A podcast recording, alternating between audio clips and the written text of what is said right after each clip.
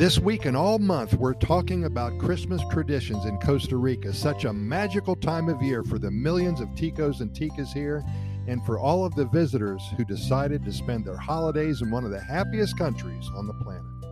Most of Costa Rica's population are Catholics, so you can be sure that they do not leave anything on the table when it comes to Easter and Christmas. They are all in with traditions and food and bright lights and festivals and family gatherings and so much more.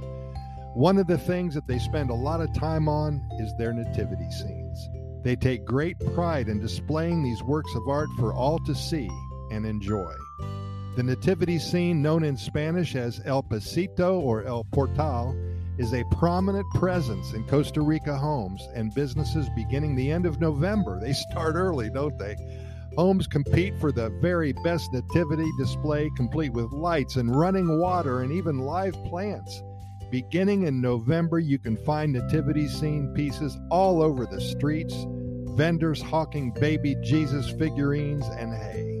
Once the nativity scene it up is up, excuse me, it's traditional to visit other homes and check out their pasitos, drink coffee or a homemade eggnog, and you know what's in that eggnog, a little whiskey and eat as many Christmas tamales as possible. It is indeed a huge tradition here, and it's so much fun.